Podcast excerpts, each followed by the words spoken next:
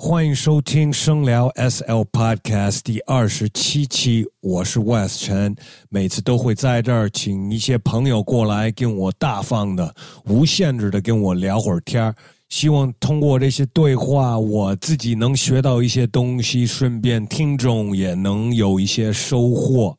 就想提醒大家一下，这是一档完全免费的节目，对你们来说，呃，我希望大家呢能多支持支持我，呃，要么多转发转发，推荐给你的朋友。如果你觉得是好东西，那这个月呢，我也在准备一些周边产品，会主要通过我另外做的那档节目《嘻哈公园的 Park》。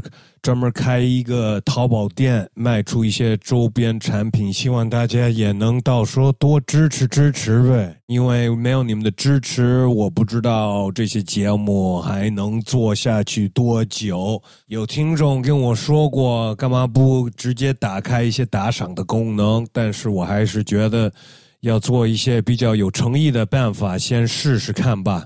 大家都得穿衣服，大家都得买衣服，那么我就试一手，尽量给大家做出我能做出的质量最好的一些 T 恤、一些设计，价钱大概会在二百来块钱。嗯，到时候这个月中会开始在那边出售，希望大家能多支持支持。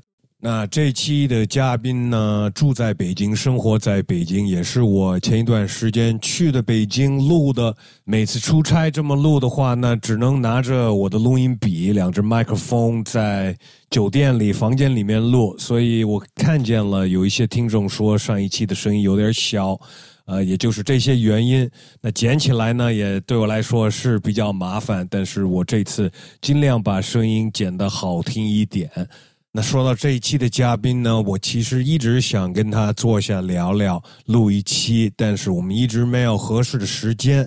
那上次去的北京的时候呢，刚好他有时间，我有时间，我就到他店里去了，正好在他店里录了这一期。很有意思的一位朋友，很有想法的一位朋友，玩的是一个可能大家不是那么了解的一个文化，所以我觉得这一期真的是挺有意思的。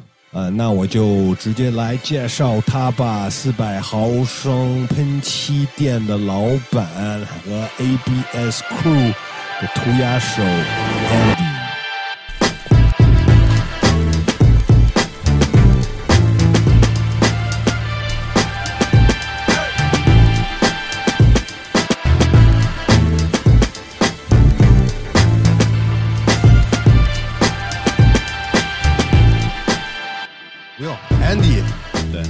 Andy 来自 ABS Crew，ABS Crew 其实我们认识挺久了，挺久了，挺久了。二零一二年之前其实就就见过，但是没有那么熟。对对对对，而且我觉得我见到你之前，我就已经到处在北京见到你的名字，嗯，至少见到你的作品在北京各种地方，嗯，然后。我们正好，我们有一段时间，我们的录音棚也在七九八。对，上次合作过一次，然后录了一期内容。哎，对对对，录过一期在 Park 的内容，在 Park 内容。但是我觉得那那个录的比较表面化。对啊，还有很多可以说的事情，所以我一直也想请你跟我聊一个这个声聊这节目。行，上次你来上海，我们也没有时间录。嗯，然后这次来到北京，正好在你的店里面。嗯呃，感受一下喷漆的味道。对对对对，喷漆的味道是不是会嗨的嘛？对，喷漆味道分好多种，像我们卖的这种就是香草味道的。别闹了，真的真的真的就是它那个每每一款喷漆都有不同的味道。就你像如果我去做涂鸦，呃，如果这儿有人在做涂鸦，我还没有走到这块儿，但是可以闻到味道，能能区分出来它是什么品牌的喷漆。我靠啊！就是你，因为它就这么几种嘛，能大概闻出来这是哪个品牌的，哪个国家的。这个喷漆的那个品牌不是往这个漆里面放放，应该就是放放香料。对，它有香草味的，然后有各种味道的。每个品牌都有一点自己的。是现在才这样吧？没有，呃，很早之前是吗？嗯，很早之前就有。就是呃，现在因为以前。没关系，等一下，没事没事没事哎，这收不到的都行。那个，我操，那咱怎么着？先停一下。可以可以可以。啊行，来人了，我的。哦，没事，录一个录一个那什么。怎么办？你把你把你把门关上就嗯，关着门说话。不不做生意了都？对，没事咱们这个比较重要一些。不会吧？刚才就是也被几个进来买漆的人嗯，打断了。对，没事那我们就接着开始吧。刚才说到哪儿我已经忘了说喷漆里边有加香料的，啊。对，因为它这个喷漆在制作的时候，它肯定会加入一一种味道。每一款喷漆它都有一个自己特殊的一种味道。为了什么呀？这为了识别识别度吧，我觉得是。其实具具体为了什么我也不太了解，但可能是为了识别度。然后为了本本原来是不是太呛了？对本身它会有一点味道。如果你是纯工业这种喷漆味道，可能正常。如果你不戴面具、不戴口罩，有一点太呛了。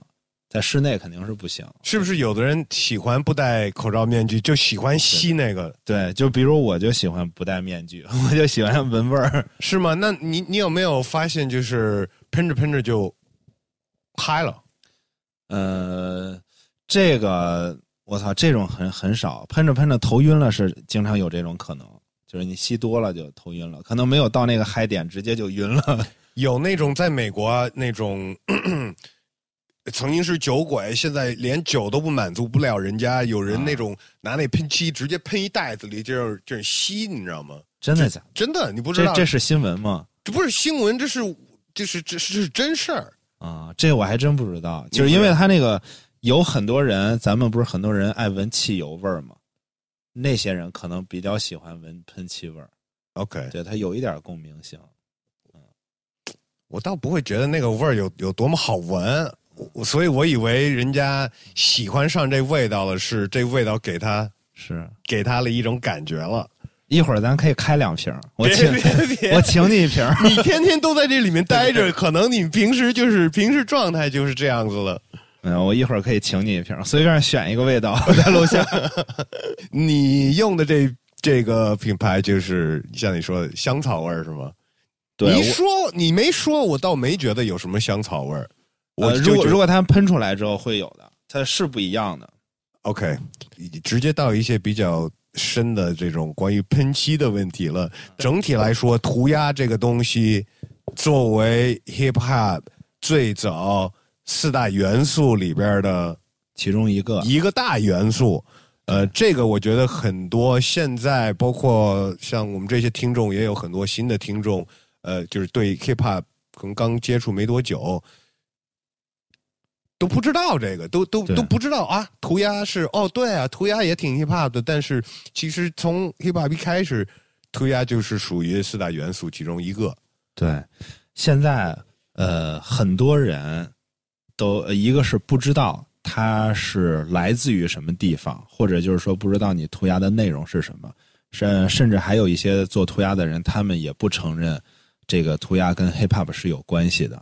现在的是吧？呃，有一部分涂鸦的人会不太承认，呃，这个取决于很多很多的方面，因为 hip hop 在发展嘛，这么多年它都是在发展，就说唱音乐就有了这么多分支，包括涂鸦啊什么，包括 b boy 又延伸出来了各种舞种，然后又出现了各种的这种派系，它到了后面就是就非常复杂了，它也是根据时间线。去归类成了就是这种这种风格呀，然后有一些出名的人发明了一些风格呀，到了后面，它不是所有的人都会听 hip hop 的音乐，他就跳跃了他原来出对这个发的这个这个对地方了。他的出发点，这些人可能很多人都是 b boy，然后他们也做涂鸦，然后他们这个说唱音乐，他们都是在一块儿去玩的，还有 DJ 啊，就是从 party 开始，但是到了后面，可能这些人他就分散开了。可能会影响身边的人，影响更多其他的元素。你刚说到这个这个顺序啊，嗯，我觉得也是一个很有可提的一个点，因为其实我也玩过涂鸦，嗯，也不能说像你这样玩过涂鸦，但是呢，我觉得我我要是回想到我的小时候啊，什么初中啊，那个时候都是一个时代啊，我还没有，都接触过这个。就是我还没有，我觉得所有人可能住大城市啊，嗯，你还没有真的自己在那儿去找音乐，或者是说我喜欢某一个音乐风格的时候，别说或者是开始跳舞的之前，大家小时候都已经父母都让你开始学画画了。每个孩子对画画，我觉得这个东西是是已经有了。对，然后，如果你是住这种大城市什么的，你老出去，你就会看见这些涂鸦。然后你到差不多初中的时候，嗯，尤其是男孩开始有这种叛逆性的，就会开始玩。我希望我跟别人不一样，我做的东西可能那个时候我们我英文呀，就是当然知道涂鸦叫做 graffiti，对吗？对但是我们那个时候我说的这种，就是你你理解 taggers，对就签 tag 或者标签儿，然后对对对对或者就是做出来一个能代表自己的一种符号，我去是去复制这些东西。我是理解这个区别，但是如果你要给像中国这我们现在这种不懂的这些听众，你会怎么来区分？就我觉得，就是可能在中国来讲，涂鸦在就是在进入到中国，可能也就是两千年左右吧，才有一些人开始去玩这个文化。其实一开始我们都不懂，我是二零零五年的时候上学的时候接触到这个文化之后，我们没有这个来源，没有见过真正的涂鸦的人，呃，就是没有见过可能老外吧，然后做涂鸦。所以大家开始就是去想象、去幻想，哎，我操，这个应该这么玩，或者我们看视频，我操，这涂鸦是这么做的，然后才了解到，我操，人家有这么多种喷漆的品牌跟颜色。然后当时我们做涂鸦的时候，刚开始的时候就是用这种工业喷漆，一个喷漆品牌就三十种、四十种颜色，然后你怎么都喷不出来那么帅，嗯嗯嗯，因为就没有过渡呀，就也不知道是为什么，就尝试，然后尝试到后面，才发现，我操，人家有一百多种颜色，二百多种颜色。你已经其实说到一个很专业的这对个，，但是我从一开始的时候，我也是在墙上，就是拿拿那种别说喷漆啊，拿拿那拿种笔什么的，对啊，墨水的那些笔啊，或者是甚至于我记得我小时候有有那种我们叫 scribe，嗯，就是拿那个刀，你直接去划去划，对对对划出来。你，说的那种已经是很这种很纯粹的一些涂鸦的人在做的，因为很多人他为什么拿这个刀去划，然后包括在玻璃上，就你可以看到欧洲好多的地铁上面，如果如果还有火车上面能刻出字儿，对你刻出来，一个图案或者刻出来一个字儿，因为那个东西它擦不掉。嗯，就很多做涂鸦的人，他已经不单纯是用喷漆去创作，而且你他是兜里揣一大瓶喷漆和一个小能那不一样刻的一个，对啊，对不一样，还有自制的墨水儿什么的。但是那个也能属于 graffiti 吗？还是那个就是 tagging？就是我们其实现在理解的涂鸦应该是一个行为，它是一个动词，你去做涂鸦了，就有可能你不一定用的是喷漆，但是你可能用像这个灭火器，就这儿就有一个，然后还有就是可能用用笔、用贴纸，这个行为是你在你在散布你自己的信息，然后这个涂鸦一定得是代表自己的，然后你不能写别人的名字，嗯，那当然了，对，然后你你假如说你通你你的名字叫 A B C，然后你无论是 A B C 做成贴纸，然后你写 tag 或者在在车窗上去划出来这个字母，或者你在墙上去喷一个 A B C，你永远都在写你自己的东西。然后这个行为应该就是我们所说的这种涂鸦。OK，我记得我小时候，我那刚开始玩这个的时候，嗯，我那名字有是 Joker，有几个原因啊。我喜欢看那蝙蝠侠的那个漫画书，然后那个那个反派嗯，对就是 Joker 嘛。对，然后我朋友、我的同学，他们觉得我这个笑容很像那个 Joker 的那个笑容，对。我就开始用这名字了你。有没有把自己想象成是是他？倒没有，就是觉得这个名字就是一个 A K A 嘛。嗯，对，然后就是叛逆呗，就是到处那个学校啊，什么那个厕所里啊，或者哪里，就是就是写。因为有另外一个朋友，他后来变成像你这样的，我觉得就是算是也不是说职业吧，就是真正的 graffiti artist，就是拿喷漆，然后他还会在本上先画好，然后找地方再把他在本上画的东西用喷漆弄到墙上那种。对，这因为就是做涂鸦，怎么来说呀？就是它分很多这一个过程。当你一开始的时候，就跟你一个人刚学会走路，你你不可能跑起来，你只能是多走走走。突然有一天，哎，你能跑了，然后能跳了。当你就是体验到越高难的动作跟创作的一些领域的时候，你会越兴奋，因为都是未知的。假如说你去签这个 tag，就在做之前你也不知道能写成什么样。当你写的越来越多，你突然发现它已经熟悉了，然后你可以把它延伸一下，嗯，把它就是再去变变化一下，可能变了一种形式，再变一种形式。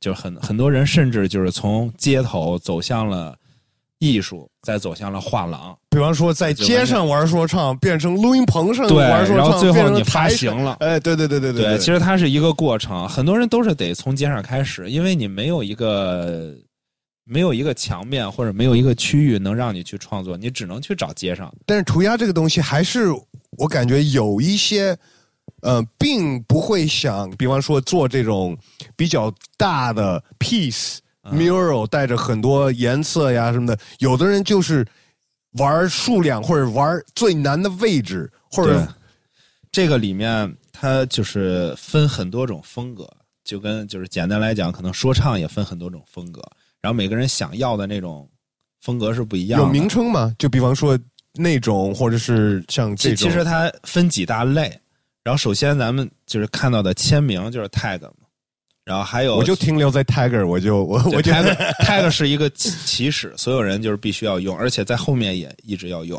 然后后面还有一种叫 throw up，就呕吐，然后我们就简称 T up，就是它是一种比较单线填一个色，在非常快的速度下，然后喷出来的。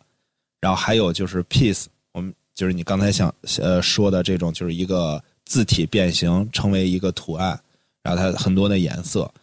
然后到最后面就是一个团队合作，或者就是很多人合作那种叫 mural，就大家一起去创作一个主题，或者我们统一的配色，或者就是大家都喜欢这个风格，我们一块儿去画。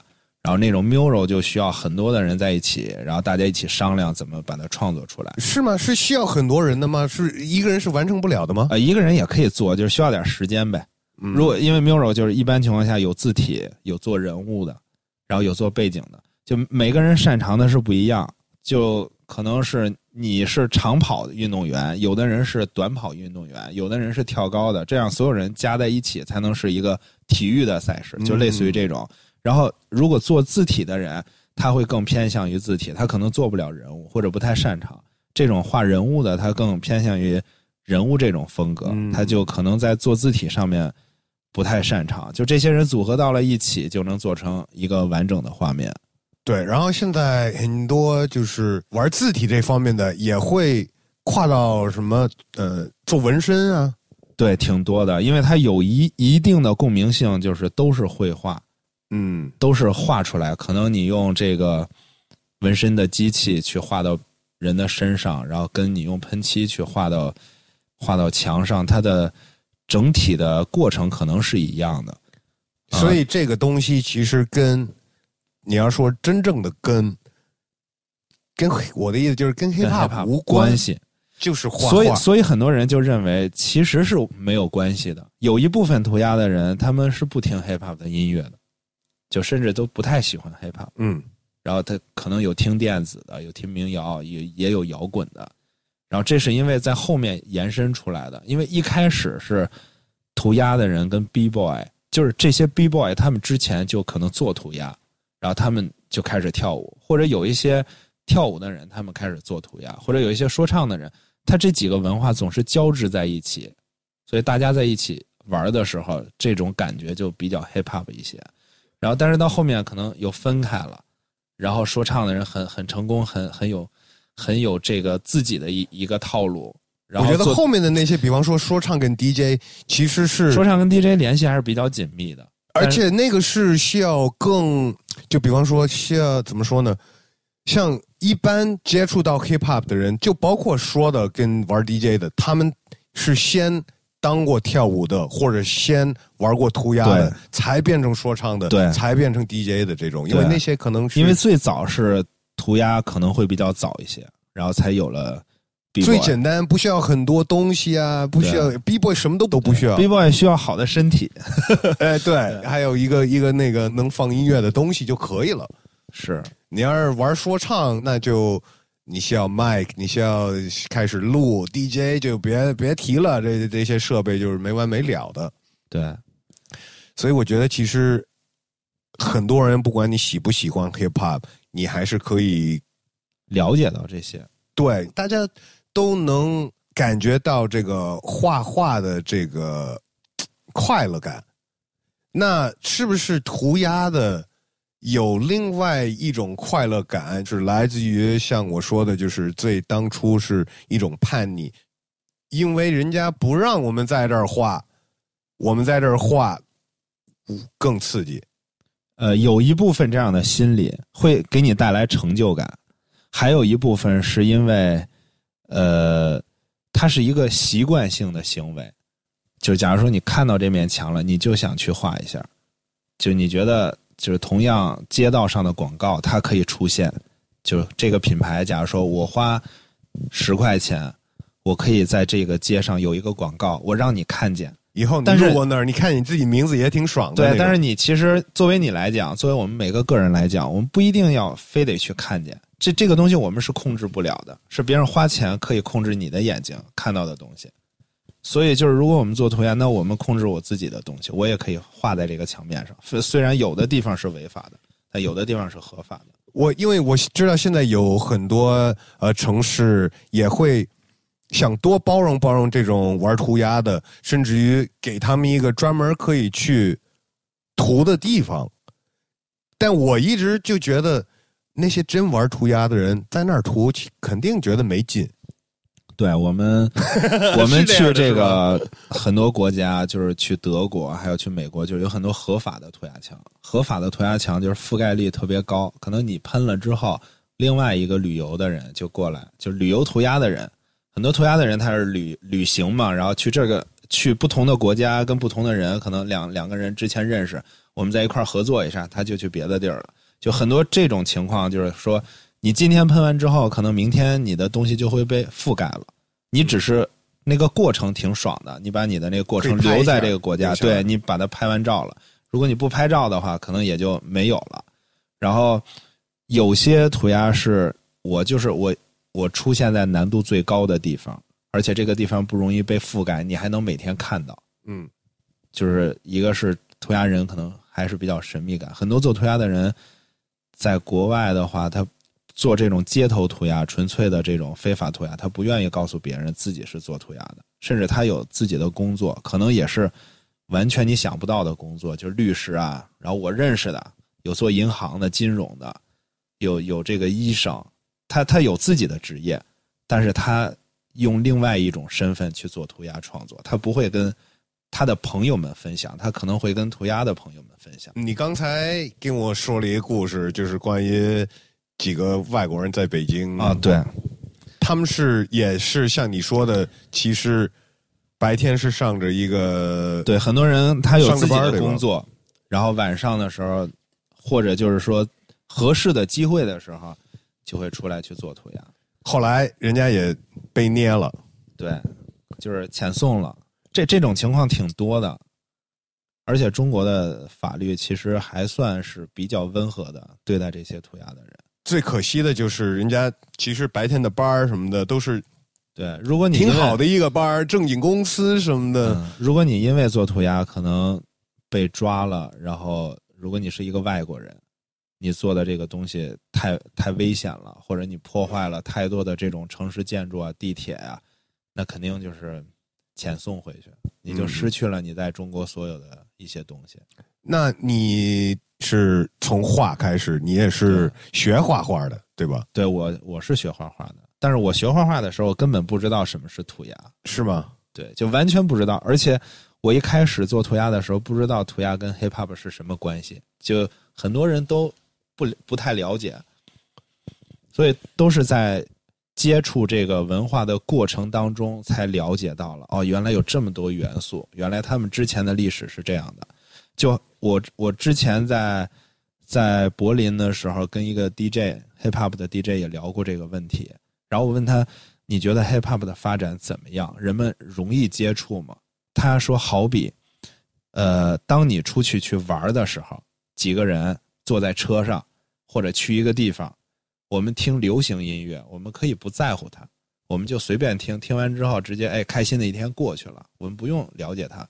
他说，如果当你去听 hip hop 的音乐，当你去做这个 hip hop 的时候，你需要更多的时间跟精力去了解，因为里头有太多的历史，跟太多的内容需要你去学习，它并不是非常轻松的容易被接受。嗯然后，如果你去玩一个流行的或者随便一首音乐，你不用在乎它唱的是什么，你只需要当时嗨一下过去了，我也不用在乎你的音乐好坏，就它只要是过去了就过去了。但是 hip hop 肯定还是不一样的，它有经典的。你当你知道涂鸦这个东西，其实呃也带着一点这种批判性，或者是不合法的这种挑战，尤其是在中国，你没觉得我到底要不要去？因为这个还是有一些我我觉得完全取决于人。如果就是说你想让这件事情变坏，那是很容易的，但是变好它也有好的可能性。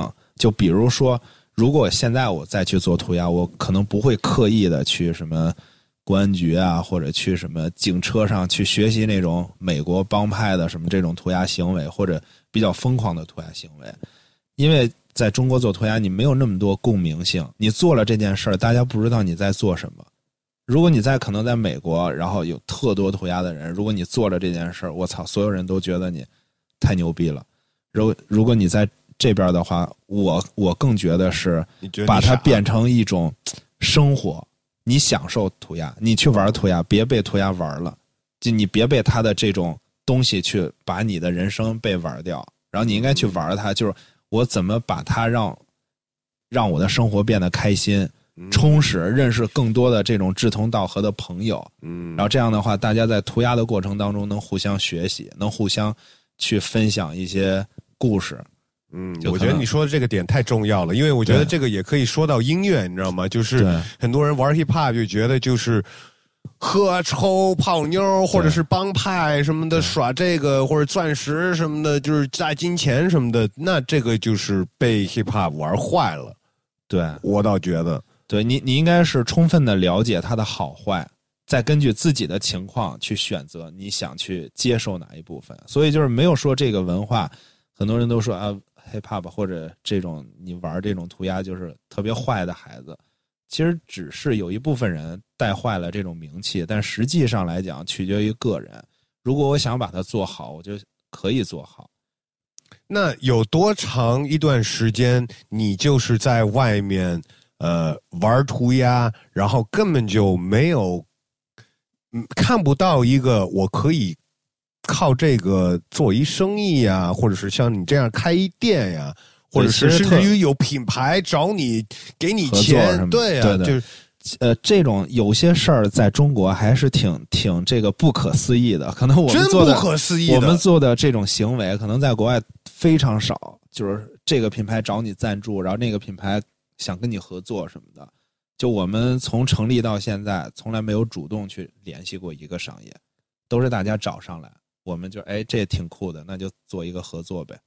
就是还是挺顺其自然的心态，有的时候也挺穷的。之前刚开始成立这个团队的时候，没有经济来源，大家自己搭钱。而且没有想到你不知道有一个经济来源，对，因为没有人在中国能用这个涂鸦文化，它变得非常的怎么说？咱们别说非常富有吧，就是变得非常的这种，呃，生活呀、工作啊，整体状况会非常好。就我们说的好，就是这种好的生活，可能好的状态，就是很少，呃，纯通过涂鸦。然后，所以我们当时做的时候，你的前面是未知的。我也不知道明年会怎么样，我也不知道后年怎么样。只你也不是为了明年怎么样，对我就是觉得这个事儿，如果你想太多的话，它会阻碍你的发展。就如果假如说你你知道明年你就死了，那你今天活不活？地球还是得转。对，就没有你还是得转，所以不用想这么多。然后，如果真的你遇到了经济的问题，如果真的是吃饭都吃不了了，那你就先想一个别的办法，先让自己温饱问题、生存问题解决，你再去玩这个文化，你这个心理是健康的。如果你就是我操，我觉得我玩这个涂鸦我就能挣钱，我就是为了钱去玩，那肯定是不健康的。那我真的不知道你的想法是怎么来的。可能现在你可能看见 Andy 或者 ABS，你就会有这么一个例子，你才会有这么一个一个想法。但是，比如说在这里你开始玩的之前，你只能可可能看见什么李球啊，但对礼球也并没什么靠这个东西挣过多多多么的钱，对吧？因为在那个时候没想过挣钱，就在上大学的时候，还有大学刚毕业的时候，就没有想过要挣钱。我就想我怎么更玩呗爽，对，玩的更好，然后或者就是了解更多，因为求知欲太强了，然后就带着你这些年一直在了解了解，然后了解到了国内的，了解到了国外的。我觉得就是还是多出去会给这个人产生很大的变化，因为经常认识到那种特别牛逼的涂鸦艺术家，然后了解到他们的生活，还有他们讲的一些故事，他们怎么特别能过来的？对，特别能震撼自己，然后就觉得我操，我眼前遇到这种都不是什么事儿。那你你你还记得就是第一次你靠这个挣了一笔钱吗？啊，我第一次我是我想想啊，第一次是上大二的时候，有一个理发店，然后找我做涂鸦，然后他怎么知道的你朋友介绍的，？OK，因为做涂鸦的人挺少的，其实全中嗯国没多少人。如果你想找一个涂鸦的人，可能找来找去就那么多人。然后正好就是有一个好像是理发店的老板，他说：“哎，你能帮我过来美化一下吗？”然后我说：“那多少钱？”他说：“五千。”我操，在二零零几年的时候，零七年好像是，我操，他给我五千块钱，我一个月生活费可能就几百，几百到一千块钱。我操，我说那太行了。呃因为当时水平也不是特别好，我也只能模仿别人的。就一开始我不知道我要画什么，我也不知道我的风格是什么，我就只能说我把尽量把它画的好看一点。然后后来他就直接就给了我现金，那是我第一次就是做商业，你拿了这笔钱之后，你这第一次拿你的这个然后存起来好存起来就开始买喷漆了，就觉得我操，以前买一瓶喷漆可能七块到十块吧，国产喷漆，因为一个月生活费没多少，如果你一个月随便做几次涂鸦，几百就没了。就对于那个时代来讲，就是太贵了。然后我有了钱之后，我操，我以前不敢想我能买一百瓶喷漆，然后我直接去买，就可能我直接三十瓶、五十瓶，然后放到这个之前在宿舍里住，就放到这个寝室里面，然后每天看，我操，太帅了，这么多颜色，就感觉就是，就感觉当你去打仗的时候，你只有枪，但是没子弹，然后突然有一天你有一个这个后面有一个子弹的仓库，就感觉自己特别充足。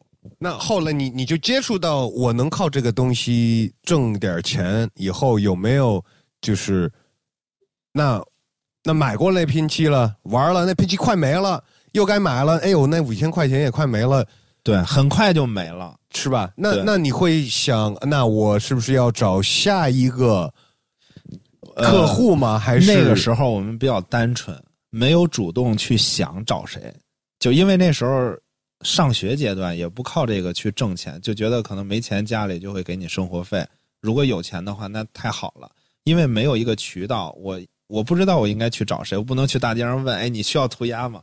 我操，那种可能太傻逼了。嗯 对，因为当时没有什么想法，只能去等着，或者我们在画涂鸦的时候有人会问，如果问的话，那就那可以画呗，就没问题。如果简单的话就可以，然后就在这种过程当中，时有时无的就会有一些这种商业进来，但是当时我一直没有把涂鸦当成以后我要去做的事儿，因为觉得这不太现实。那你因为那个时候在考虑做什么事儿？就做设计啊，当时就想我以后成为一个牛逼的设计师，平面设计，对，做设计挺牛逼的，然后感觉，呃，我以后可能通过设计能能做成自己的品牌，或者能怎么样，能特别厉害，就出自己的产品，一直都是这种想法，从来没有想过涂鸦，感觉涂鸦就是爱好，周六日或者平时有时间几个人聚一下，但是在这种发展过程当中，我就去上班了。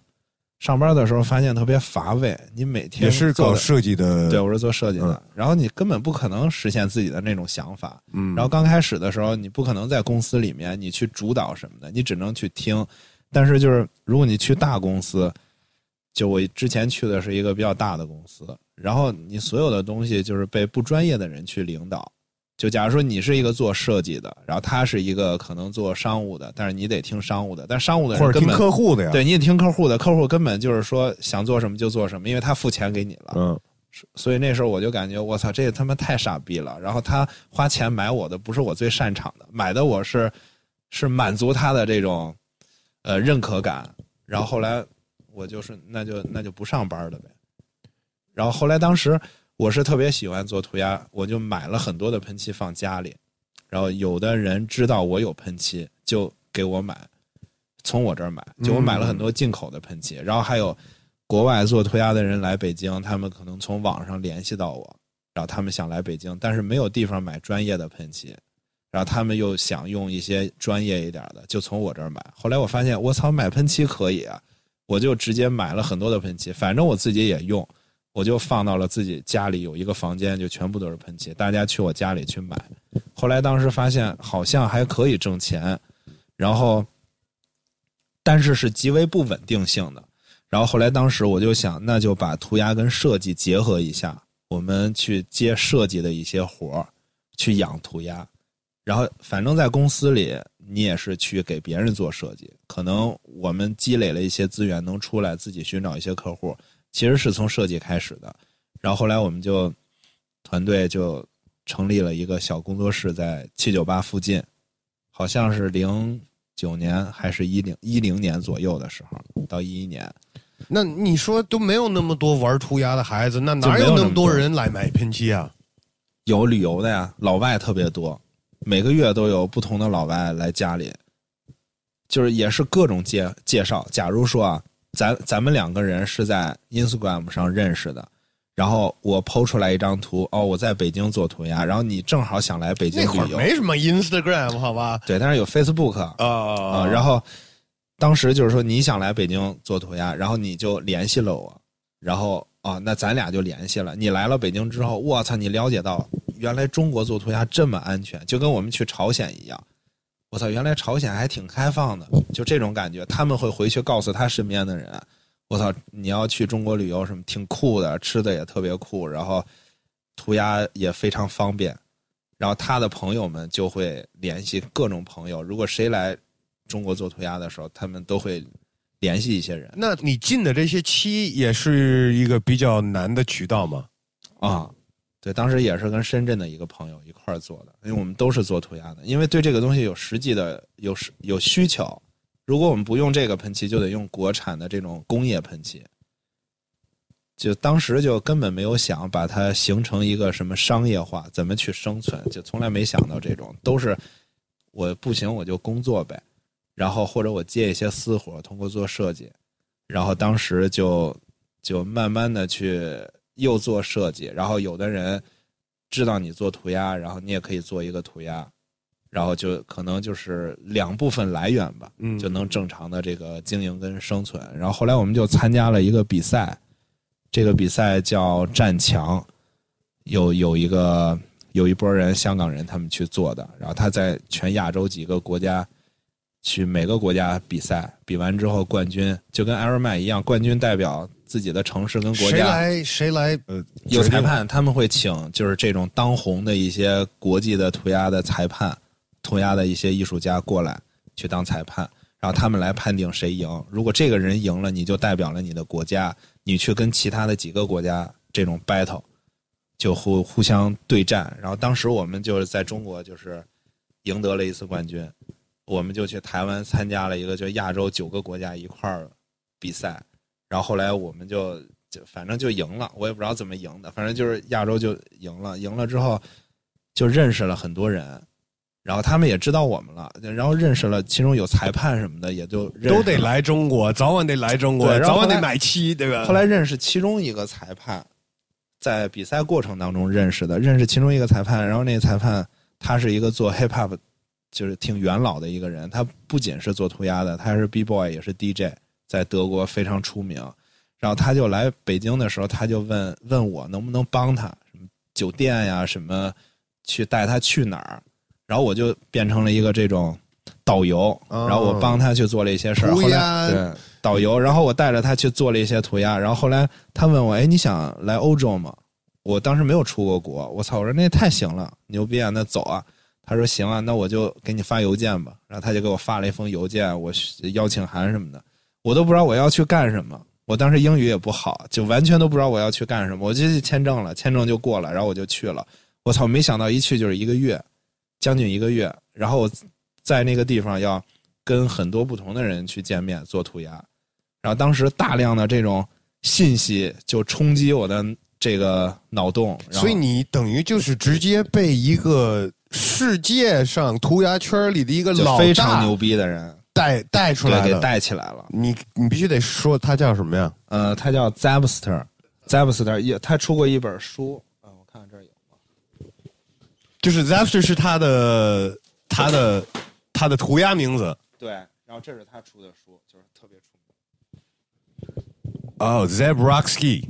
对，这是他 DJ 还有 B boy 的名字 OK OK，这个名字我都还挺熟悉的。啊，因因为因为他是因为他是 B boy 而去做的涂鸦。嗯，就他跟我讲，在德国，他是八十年代通过一些媒体、电视台播放了美国的这种 hip hop 文化，还有就是包括 Wild Style 这些电影、纪录片传输到了欧洲。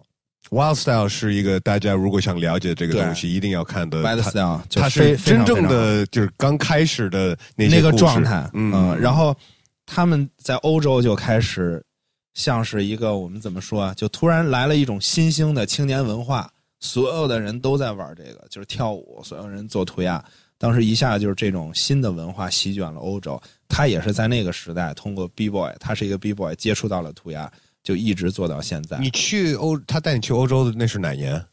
二零零呃二零一一年，对，二零一一年我从冬天去的，我是从平安夜那天我到的，一直到了二零一二年几月份才在柏林吗？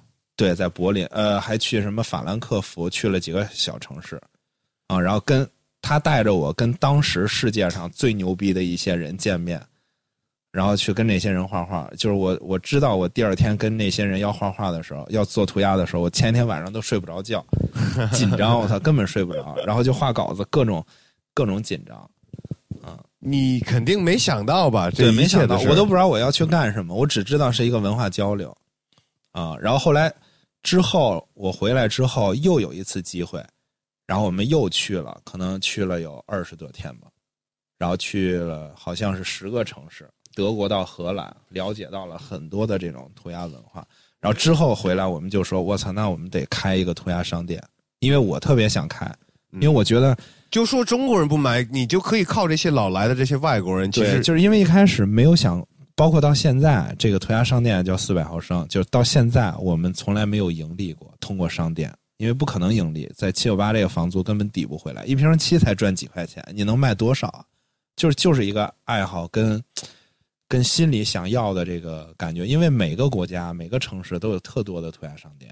然后我们去到那个商店的时候，一下就震撼到了，就全部都是各种品牌、各种颜色，你你看见了，你能看见了，我就想要，我就想要这墙，我操！就是那个，而且那些店，你到你到国外看见那些店，你也就我从来没进去过，以前只知道国外有卖喷漆的，但是进去了店之后，我里面放的 hip hop 的音乐，然后各种涂鸦的视频、各种杂志，还有各种涂鸦电影、光盘、纪录片儿然后所有的东西，从马克笔到衣服、鞋，就它是一个非常成熟的一个一个圈子。然后后来当时对我们挺震撼的，然后后来回来之后，我我就我们就决定那开一个涂鸦商店。如果别人不买，那我们自己也得用。嗯，我觉得这是一个未来，因为总会有人去做这件事儿，那就我们就去做呗。然后后来就去，就反正你去了国外回来，你才知道总会有的吧？肯定如果你没去，你可能都没有这个自信吧？对，因为去了之后才发现，我操，我们实在是差的太多了。就我当时去的时候，跟很多人一起做涂鸦，我不知道他们是谁，都是我在回来的一年两年，我才知道，我操，原来那个人这么出名，原来这个特别出名的人，当时是我们的司机，就是嗯开车，然后去带我们去哪儿，就类似于这些事儿。就我们在那种状态下，就是因为牛逼的人太多了，我们不知道谁是谁，只知道大家画的都挺屌，我们自己画的就是很一般。然后回来之后，原来那些人都特厉害，然后后来就觉得自己特渺小，在这个涂鸦的圈子里面，就想好好的去去创作，然后去学习。我我觉得有的可能就是完全不了解涂鸦的人，可能会想啊，那个时候怎么这些外国人怎么那么坏啊？来中国就想拿一些漆，就是到处画画什么的在墙上，但其实这一种行为，一种状态。所以你到各个地方，就别说到国外啊，你可能在国内，你去任何地我去每一个城市，如果有机会，我一定得喷一个涂鸦。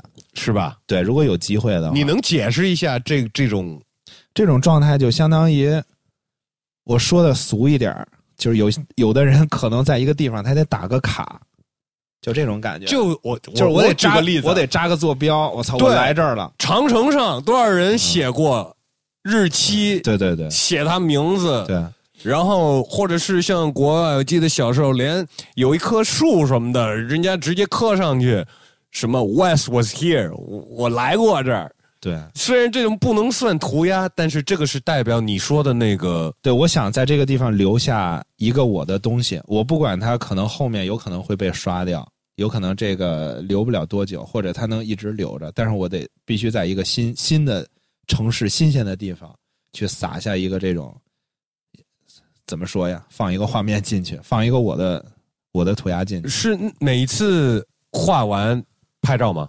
啊、不一定，现在就是不一定拍照，现在我好多都是喷完就走了。现在就是一开始是拍照，是因为我不拍照，那我就这东西没法证明我来到这儿了。我怎么去发朋友圈啊什么的？我怎么去告诉别人啊？我我喷这个东西了。当然到后面就是越来越多了，就无所谓了，就不太在意了。可能你在这儿喷了就喷了，能拍就拍。以前都是必须得拿相机，怎么打个光拍特别好。现在就是拿手机能拍就拍，有的时候不方便就不拍了。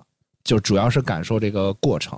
可能在，因为我一般做涂鸦都得放音乐，拿一小音响放着音乐，大家一起喝着东西，然后喷涂鸦，一起聊聊天儿前两天有一个波士顿的朋友在楼下，然后我跟另外的两个朋友在看这个涂鸦的视频，然后在后院儿然后这个他是一个黑黑人，然后他就我没打开视频，然后放的音乐，他就过来看一眼。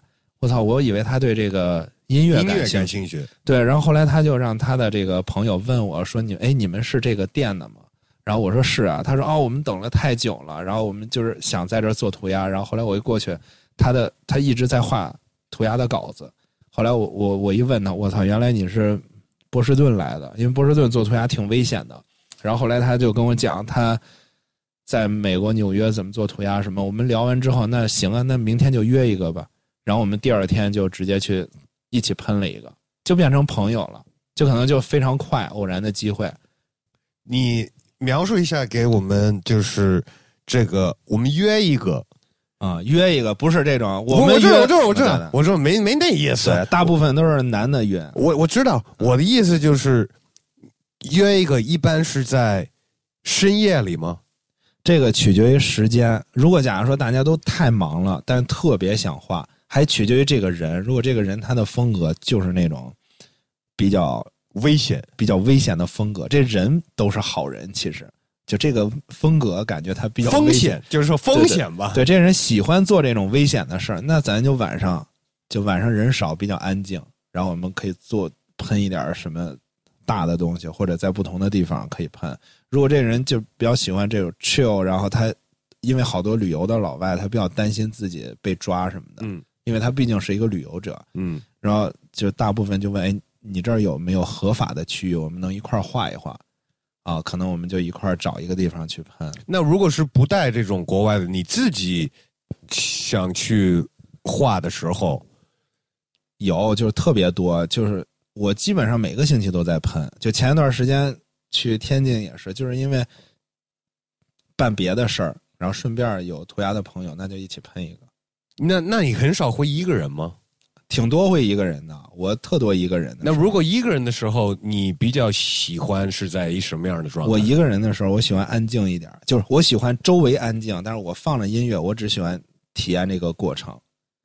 对，因为有的时候我们不在七九八嘛，我不太愿意在七九八做涂鸦的原因，是因为围观的人太多。嗯，就是当你去画的时候，身后可能有十几个、二十个人过来，哎，一起拍照什么，就是那种，就他会他会比较影响我。然后更希望去一个可能破一点的地儿，拆迁的房子，然后或者就是有一些街道上没什么人的地儿，然后自己在那儿画。那那种地方可能也没有那么不像七九八什么艺术区那么那么那么包容这个东西。那一离开这个艺术区，也风险也就对，肯定风险会大，但是你不去做，你肯定不知道遇到什么风险。当风险来了，就解决呗。那风险再大，你也会拿一个音箱大声放音乐吗？这个不是给你自己找麻烦吗？对我们去年还的时候，戴耳机。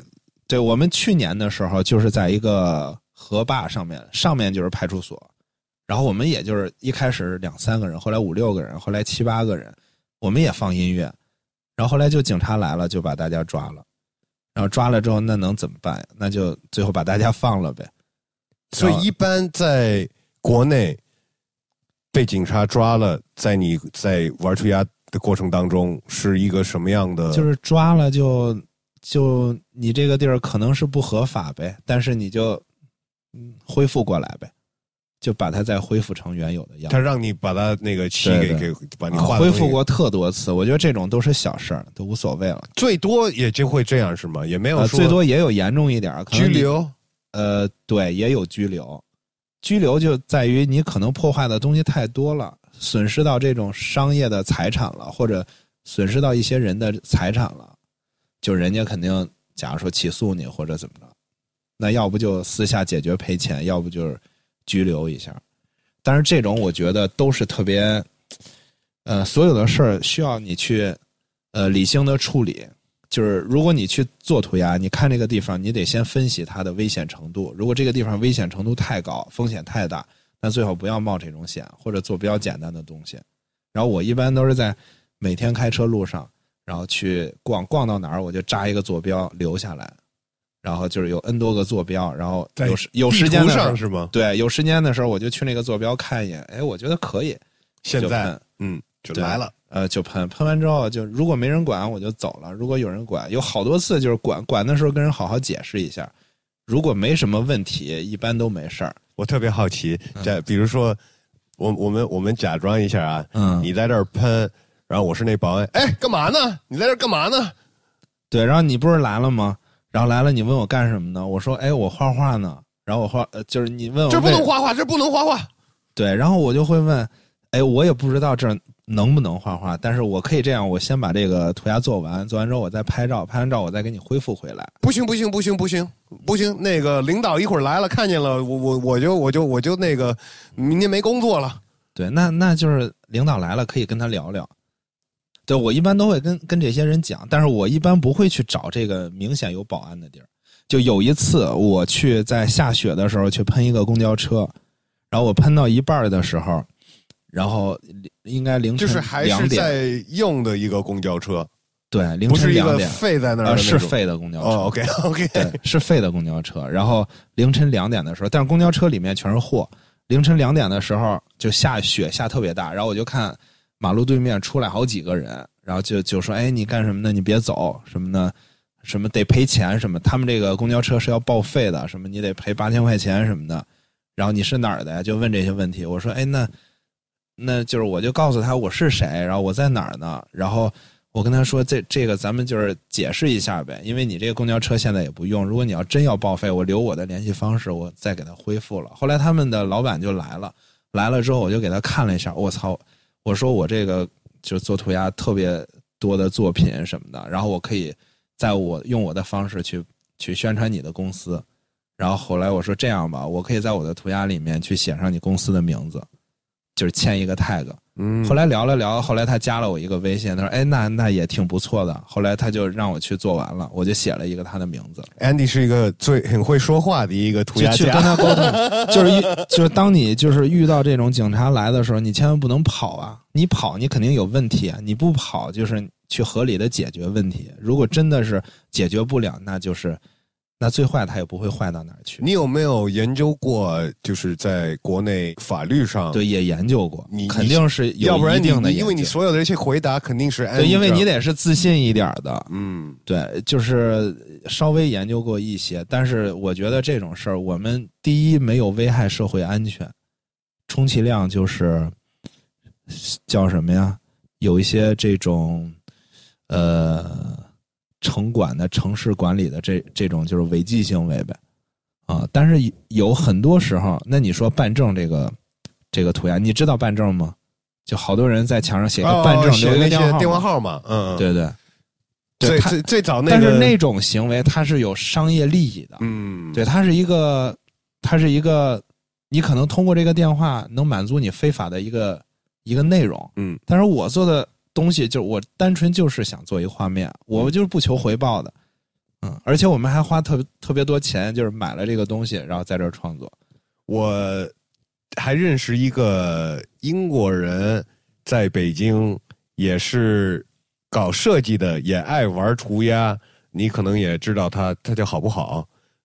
啊，那那我还真不知道，是吗？他以前就是讽刺这个办证的，啊他的那作品就是写，就是像办证的那样子。他，但他要被抓了，这个就不好说了。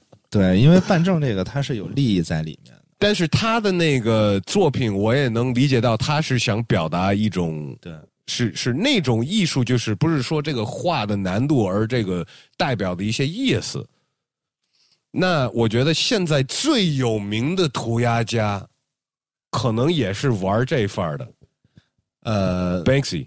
对，炒作嘛，这都是炒作。你想要有名，你不可能默默无闻的去创作，除非有人发现了你。我觉得不不不，我的意思就是，他们玩的不是，他们玩的是概念，不对他玩的画是概念。他可能这个概念是能让很多人共鸣的，可能就是假如说所有人曾经都有过这种的想法，或者有一个概念，他做出来了。他们就是他们的像他们的出发点，因为我们说了很多，就是玩涂鸦的人的一些心理的出发点，有的一些是呃想 tag，想留一个我去哪儿我都要留一下我的我来过这儿什么的，呃，也有一些像是从画家那种，对，也有这种。然后现在有这种就是我要说点事儿，通过我这个画，对，就是我们也做过很多这种，去通过涂鸦去传递内容的。但是就是怎么说呀？不同的国家有不同的对这个可能在这边是最敏感的一种吧。对这个，如果传递的信息呃太敏感，会有生命危险。我觉得呃，当然了，当然了，当然，我看见有一个，嗯，我不知道是哪年呀，有一个特狠的人在中国，在就是干了一些很暴力，就是进了警察局，然后扫喷什么的，拿枪，然后啊后来这个、这个人那个也有一些，就是我发现在有的那种什么 club 里啊，就是厕所里会拿那个 stencil，然后喷那个人，对吧？对这个他们类似于这种，对吧？这种英雄主义的一种概念，就可能这个人我太牛逼了，就很多人就喜欢。就是特别代表叛逆的一个东西，或者是 obey。对，但我我不认为 obey 是一个真正做涂鸦的人。那 Banksy 呢？Banksy，我觉得他也呃，如果就是说咱们说的 hip hop，我觉得 Banksy 不属于 hip hop 这种涂鸦，他只是就是他是做艺术、做概念，他是行为，他他很多时候不是单纯是只做一个涂鸦，他可能去做了一个事件，有的根本就不是漆，对他就甚至于有什么电话亭啊什么的，对吧？他是通过这个行为去让人们去想、去联想、去想到别的东西，而且但是他你觉得 Banksy 具备这种涂鸦能力吗？嗯，那这个不太好说。你要说跟我们现在创作的字体来讲，我真的是不太敢确认。但是他的行为确实是很多部分上就非常涂鸦化。嗯嗯嗯嗯，嗯，但是他不是我我我自自己认为，我觉得他不跟 hip hop 这种是没关系的。这个就就说到我们对街头艺术了。这个这个就是把你的艺术放到街上，就他只要是不是在画廊里的，就是你可以放到一些公共的地方。那除了 Bank Banksy，但是 Banksy 还是有不少的是用喷漆的，但对但他只不过是拿那个 stencil 中文怎么说呀？他们呃，这个纸模，呃纸模就是直接很快就是贴上去，然后喷下来把那纸撕下来。它的这个内容跟它的行为就是比较，其实比较重要，而且它的内容是很多是跟社会、跟政治、跟一些非常敏感的是有关系的。然后，如果我们做涂鸦都是喷自己名字，那你都认识很多欧洲这些有名的涂鸦家，你知道 Banksy 的真正身份吗？我这不可能，这不太知道哎。呦，你这回答我怎么感觉你还是真的知道的呀？这不可能，不可能。你回答太快了。他他们还是他们他们肯定是有一个团队的，呃，对，不是一个人。对，不肯定不是一个人，这是一个团队的，而且是有一定的营销能力跟一个公关能力，这这不是一个人可以可以干的事儿。现在很多人也怀疑他，因为都有一个网站都可以买作品的，对吧？嗯，对，就是怀疑他的那个真的的纯度，对吧？呃，有有可能，因为他的东西的市场价值，呃，一下子被被被被炒起来拖上去了。因为你你说，如果一个做涂鸦的人，他的画的价值其实是很难衡量的，取决于这个人的本身。就是同样，假如说咱们再说这个钱也到不了他的银行里啊，嗯，这个人家是从把他的作品从墙上拆下来去卖，根本就不是那钱也到不了他那儿啊。对这不个是他卖画画，对，是别人但但是我这些猜想啊，哦这些猜想，我觉得很有可能。如果我是班克辛，我有可能我他妈自己找人去买我自己的东西。嗯嗯嗯，我为了这个热点，我为了这个新闻，我可能花多少钱我去做这件事儿。呃，最近如果大家可能最近 Banksy 的消息就是真的有一幅他那画，啊，然后毁坏了，对对对对对，在那个拍卖一一敲完，对，就它自动就毁坏了。这个可能也是他用一个方式，就是对你必须得让这件事件有影响力，不光是有影响力，就是就你你猜的这种人，他就是也有一个回答，对，也不是。这我我也不知道具体是因为什么，但是有，但是这种事情肯定不是偶然的。当时我说那在节目里也说到这个这个消息的时候，我也看了那视频，他那个画被毁了，也没有真正被毁，就是毁一半儿不不光是毁一半儿也就是很整齐的那个变成一张纸变成好几条那种。对，其实那好几条，你这贴纸贴起来，这就是 Banksy 毁的那个，那个更值钱了，对吗？对，有可能。要是真的想毁的话，如果那个点着了，就对剩下点着它就没有了，对，嗯，我觉得这个没才价值了。这个才牛逼。对因为这个就你看，我我就是反对这个说艺术有多少价值的，就是真的能说出这意思。但是我觉得他那个东西还是能被卖，还是能再卖一次呢。对，但是作为我来讲，我不是特别关注这种跟街头艺术相关的，是吧不是特别关但注。我肯定得问你，你关注的肯定比我要多，再说比大部分的人要多，所以我还是想挖一挖你对这些呃，可能大家比较熟悉的一些，或者最近呃提的比较多的，你对他们的一些一点想法吧。最近提的比较多，谁比较火呀？OG Slick 是吗除 Slick 呃 OK，Banksy 之外，我我我可以提一个呃，也是街头艺术家，但不是用漆的，也可也哪儿哪儿都有了。现在 Space Invader，哇，这个我还真不知道。你不知道吗？就是最早那个八 bit 的那个游戏的那种小小像外星人，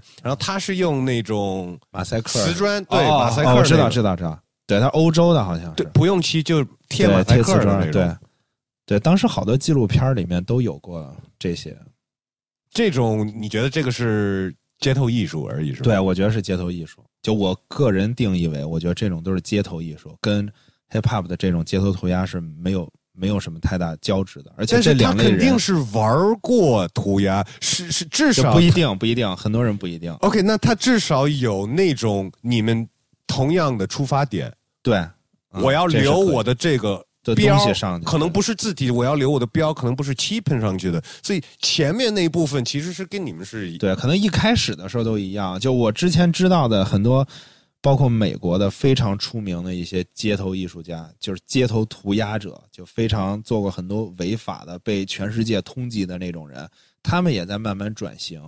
然后随着现在互联网的改变，他们也开始经营 Instagram，也开始自己把自己的画面搬到了画廊里面，开始卖画，出自己的产品，出周边，甚至出服装品牌。嗯。就那个米什卡主理人也都是做涂鸦的，好多品牌的主理人之前是因为做涂鸦，然后演变到了就是开始做商品、做产品，他把图案放到产品上面，Banksy 也有有有炒作过，就是那些奢侈品牌啊，对，的那些店面，直接拿漆就是毁他们店面，也不是没有什么有有很多人这么做过，是吧？对，有很多人这么做过，就是拿这种灭火器。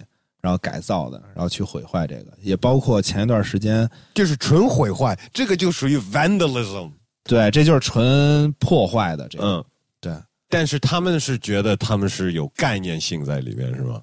对，如果他们没有概念，就没必要拍视频让大家知道了。他很多人还是最后把视频记录下来传到 YouTube 上面。呃，就跟呃前一段时间，去年还是前年，H&M。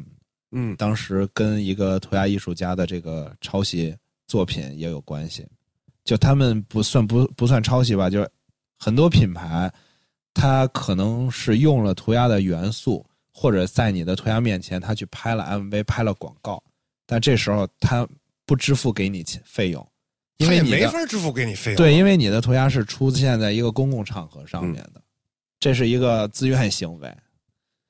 就是，所以其实挺矛盾的哈，挺矛盾的。就是你的东西有可能会被商用，就是我们的涂鸦之前还被京东什么的各种商用什么的，但是你拿它也没办法，就我们也不可能去注册这个东西。你是学画画的，学艺术的嘛？啊，你学艺术的。你是上什么大学，什么专业的？我是上的这个工业设计的展示专业，我是学展示的，展览展示。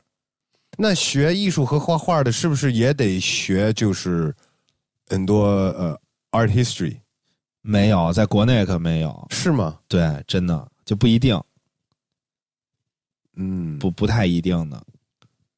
而且我是觉得，这个大学这几年学到的东西，没有我出去可能随便走走学到的多。那我很好奇，你会对比方说油画啊，或者那种老对会感兴趣，会感兴趣，对丝网印啊，什么油画，包括这些人的。雕塑啊，甚至于对雕塑都会感兴趣，然后我都会想这些东西，看看怎么能跟自己的东西结合一下，或者有一些想法什么。我特别，我我刚才就是在想，是不是好几百年前，就是这些老的这些呃，我们现在就觉得是很经典的这些，或者是这些油画或画家，是不是历史里面也有过一些？他们是现在。就比方说，现在他们是一个小众，肯定他们是一个小众。比方说，现在的 rapper 是过去的诗人，对，很有可能，可能在那个时代之下，他们做的事儿就是不是特别容易被。对，比方说毕加索，你这画的是什么呀？对对吧？这这就就是有的人都是后来被接受的，死了之后才能出名。嗯，对对对对对对。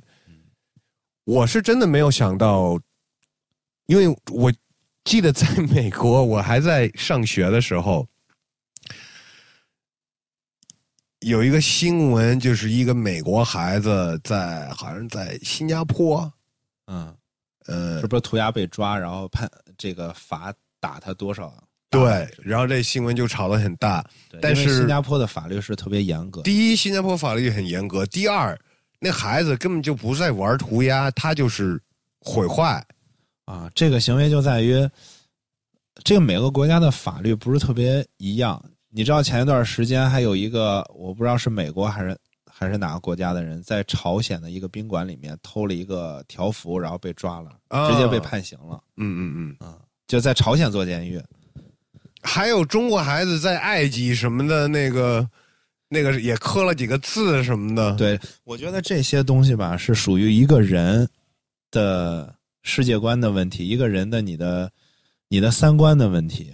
就是虽然涂鸦有的时候是带有破坏性的，是带有攻击性的，然后它也是可以带来美好性的。就是你怎么去利用这个东西，给自己增加不同的乐趣。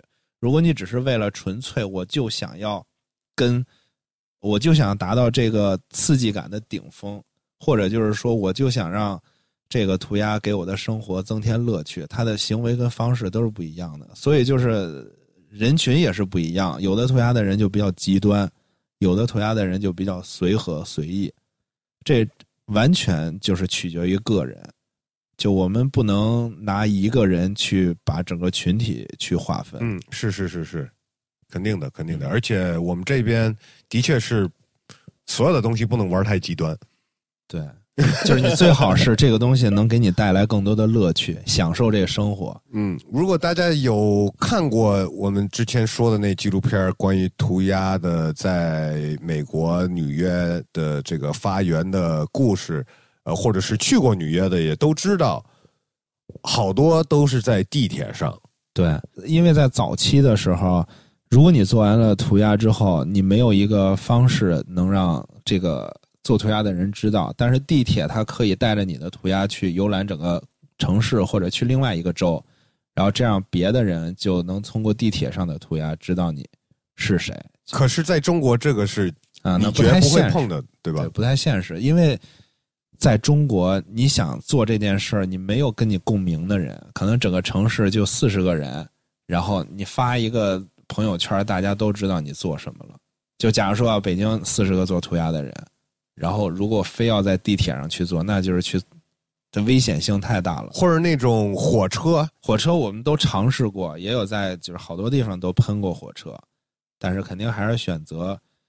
我不把这个东西当成我主要去做涂鸦的方式，因为这个在在中国风险是很大的。对这个方式，可能对于我的人生来讲风险特别大。如果因为你也研究过，如果你喷火车被抓了，那就不光是让你就是恢复原样的事儿了，对吧？因为这个这个事儿就很复杂，因为很多做涂鸦的人都喜欢喷火车，就包括在欧洲，欧洲喷火车比较容易，就基本上你可能去意大利，好多好多火。地铁开过来的时候都有涂鸦，嗯，都被各种他，因为他们政府也是没有什么钱去清理这些东西，就包括柏林也是，但是中国政府有钱呀，如果你喷了，第二天马上就没有了，就你在街道上做再多的涂鸦，就说你没被发现，你也没有做到那效果，对你做做不出来，因为人太少了，而且很多人不知道你在做什么，你做了这件事儿，你只能你你们几个人知道你在做什么，大部分人都不知道你在做什么。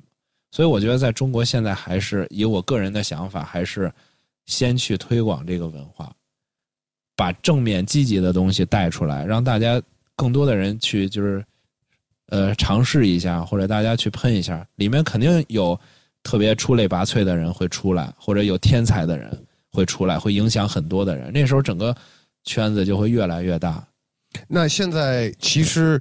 比我们都想象的，中国比我们都想象的，还是虽然火车这些例子在在中国不成立，但是已经比我们想象的包容涂鸦包容很多了，其实挺包容的。反正我们在在国外的时候，欧洲还好一点。如果在美国，我觉得挺挺麻烦的。如果你不认识当地的人，你没有什么渠道做涂鸦。然后就我们前去年的时候，哎，咱是去年吗？去长滩。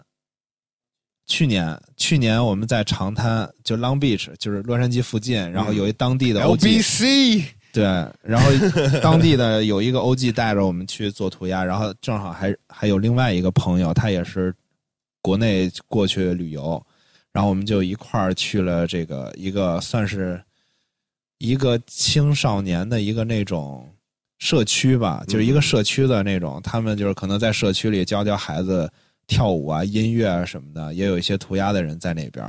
然后我们在那块画的时候，因为我这个朋友他是纹身的，然后他也做涂鸦，然后他可能对对这种帮派的东西比较感兴趣。当时喷的内容跟跟这个帮派有关，然后当地的人就过来了，就阻止了我们去创作这个啊。然后也我也看见脸上有这种纹身的人也过来在问这个是谁做的。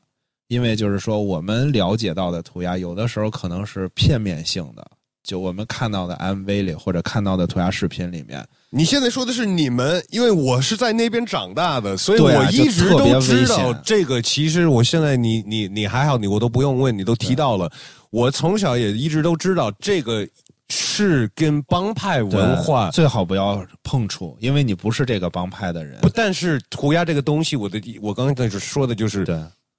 帮派文化也使涂鸦，对，有一部分帮派文化是有涂鸦的。然后而且就是他用了这种，然后也有一部分涂鸦文化是耍帮派的，呃，他们是交织在一起的。呃，在国内肯定是没有帮派的，国内我觉得是没有这种帮派的概念。嗯，但是我们去就是美国去做这种帮派的文化是非常危险的。那当然了呀。然后我们在这个 Long Beach 喷的时候就，他们就过来阻止我们了，说这附近就有一个帮派，如果你们做这个就太危险了，而且这块儿有很多孩子。我们我们喷的那个地儿，我感觉也像贫民窟是吧？黑人社区，就贫民窟旁边全是黑人打篮球什么。就是你看见这个涂鸦，尤其是如果是帮派的，他们因为帮派会呃怎么说呢，在他们属于他们的领域，领域里，嗯然后他可能有自己的交易。如果你过来之后，代表着你是一个新的一个，或者你盖上他的东西，对比较危险。就等于你踩了他的鞋似的，对，就等于你去来抢他生意了，你去来抢他地盘了。对对对对，但是帮派的涂鸦是可以辨分出来的，它不是说像我们画的多么精美的，就是他们。但是我也了解，在美国也有那些画的这种比较精美的，但是他们他他也会身后是帮派文化，他们有的都是帮派的这种家族成长起来的。嗯就我认识好多人，包括之前纽约的，呃，有一个朋友跟我是另外一个团队的，他以前是因为帮派的，就是打斗身上中枪之后，他才退役下来，他才退出了帮派，开开始做自己的涂鸦，就是八十年代九十年代的时候。那这种，因为因为美国可以说是这个涂鸦文化发源地，对，呃，他也他就是 对啊，对他就是然后然后也也也也从开始也就一直带着了一点点一些这些帮派呃的这些元素在里面。那你现在这些游戏规则会不会也传到现在玩的和不同国家？比方说你在这边，人人家你刚画完的，人家盖了你的东西，你也不爽吗？对，就是如果这个盖东西它是有一个规则在里面，这种规则是没有明文去规定你要潜规则，对，但是大家都知道，假如说这儿有一个大师，就这个大师肯定是非常出名的人，在这儿做了一个作品。如果你是一个做涂鸦的人，你最好不要去盖这个，因为你要尊重这个比较牛逼的人。然后没有牛逼的人，就没有下一代，没有下一代就没有没有我们可能。然后我们一般就不会盖这些人的。然后如果就实在是没墙了，我们就盖自己的。或者如果就是说你感觉这个涂鸦时间比较久了，然后你可以把它全部覆盖，全部覆盖之后，然后就一定要全部覆盖，不能用 tag 去签别人的、嗯就等于就是你毁人家的东西。对，你在挑衅他们，嗯然后这样的话会产生特别大的矛盾。很多美国的这种团队之间的 beef，这种矛盾都是因为这很多事儿。然后有的就是那种动枪什么的，或者我要要你命。嗯很很多人他不是帮派的，但是他因为这些事儿，他恩怨越来越深。嗯然后两个帮两个团队又有不同的朋友，支持不同的一边儿。就反正我了解到的，有的有一个挺出名的涂鸦的人，他们现在回美国都很都都很危险，因为有本地的涂鸦人要要要跟他们有矛盾，还有就是他们做了太多破坏性的东西，然后可能在法律上面有问题。嗯，那个这边倒没有枪，呃，但是这边有不同的 crew，你们是 ABS crew，有对，也有不同的团队，可能大家因为什么问题，就是互相盖一盖啊什么，或者因为墙面的问题啊什么的。对，当然这边比那边肯定是协和一些，对，和谐太多了，但是完完全不是一个状态。但是有没有冲突的情况？我觉得国内的话，我还没有见到过冲突到冲突到武力这方面是没有的，是吧我我不知道，可能他们有有这种两个团队之间有打架呀什么的，但是我觉得这种情况非常少。大家可能在网上骂一骂，现实现实当中不说话，或者几个人什么哎怎么着？我我我唯一能想起来，反正有人跟我说过，就是当时好像是 C Block 哦，我知道知道，对，两个城市的，跟 Higher 因为是说唱，可能导致了两波涂鸦的人，对，然后他还去去那边拍他的 MV，对然后哎，对，这两拨人都是朋友，就是都他之前其实也都认识，所以他并现在你你都你都知道这些人都认识，都认识。他们倒没有矛盾吗？因为这些事没有，其实没有特大的矛盾。我觉得这种矛盾上升不了这种我要杀了你那种，或者是我就去你的城市去把你们都给盖了。呃，我觉得没有，这是可能就是一时性的，但它不会是一直很久。嗯，因为他们可能是代表城市，他们就是两个城市之间的一个互相的一个东西。嗯，假如说有人，呃，你在北京，然后他在上海，然后两两拨人，可能因为别的文化引起的，然后可能我想我想捍卫北京，那个人想捍卫上海，可能就是不同的文化也会做出一样的这种，呃，有一些覆盖啊，或者有一些矛盾。在中国有没有某一个城市是玩涂鸦最好的一个地方？最好的一个地方，我感觉北京就挺好的，是吧？对，我觉得挺好的。就是最好的地方就是人多，然后呃有足够的墙面，然后有有好的氛围，然后有多的活动。以前呃中国算武汉、广州都是做涂鸦特别多的人，就很多做涂鸦的人都在这个中部地区还有南方。然后东北就比较少，可能跟天气也有关系。怎么跟天气有关系呢？冬天就没有办法画那么多了呀。就出去太冷了。对，太冷了，零下零下十几度，你根本没法喷。嗯，手指头对，都喷漆也不行，哦，也有一个极限。哦。我说到帮派呢，和那个我知道另外一个涂鸦家，他应该是美国的，他是那种我们之前说的是玩字体的，纹身是吗？卡通是吗？然后然后卡通不是，也不是 Mr. Cartoon，这个叫这这哥们儿叫 Norm，N O R M，他就是也有一些它的那些字体都啊特别帮派的那种。就是西海岸的这种帮派字体。嗯，对对对对对，然后也是一一身纹身，一脸纹身，他也是纹身师，嗯然后给人家那个纹的也就类很类似他他那画的那些，就等于设计自己的字体嘛，就是很多涂鸦的都是等于就是做自己的字体嘛。对，但是，呃，我觉得你去过了国外，呃，你也去过美国、欧洲，你也跟就是因为玩涂鸦的，甚至就说有的人是上班的，但是那个真的是街头的文化，呃，我觉得很多在中国喜欢 hip hop 文化的人，就别说他是涂鸦，他可能就是一个喜欢 hip hop 的，他可能也不是玩说的，他就是喜欢喜欢那样子。我看很多，包括很多孩子，就是从打扮到纹身，就按照他们看的 MV 里的这些人,、物设定，但是他们不知道，他们真的到 L A 走走到不不对的那个街上呢，就完蛋了。对，真的就完蛋了。你能不能就是因为我很难跟他们说这话，因为因为那个其实是我长大的环境，你知道吗？是你可能去之前你也不知道这个，对，去之前肯定不知道啊。就我去过好多次了，就第一次去的时候就没接触到这些人，然后后面去的时候，就是上次上次不是去，呃，我跟 River 他们一块儿，还有欧吉斯，还有那个谁 Just 的 Just 的是一个本地的人，我当时穿着一身这种米色的这种工装，他跟我说不要穿这样的衣服来这儿，稍微有一点危险。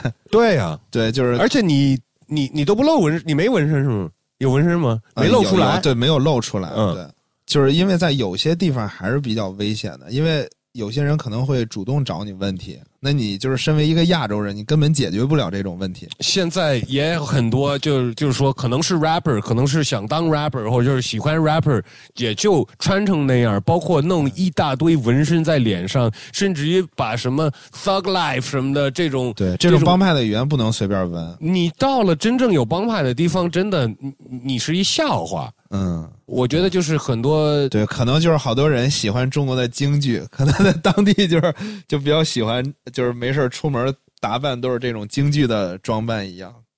对啊，你但是这个不会给你带来任何麻烦呀。你可能会在人家面前显得傻，但是你你就是这种耍帮派的这种范儿，对，去了就完蛋了。就去了之后，你也不敢这么穿，就稍微有一点危险。就有些区域可能当它那个 L A 市里还好是吧？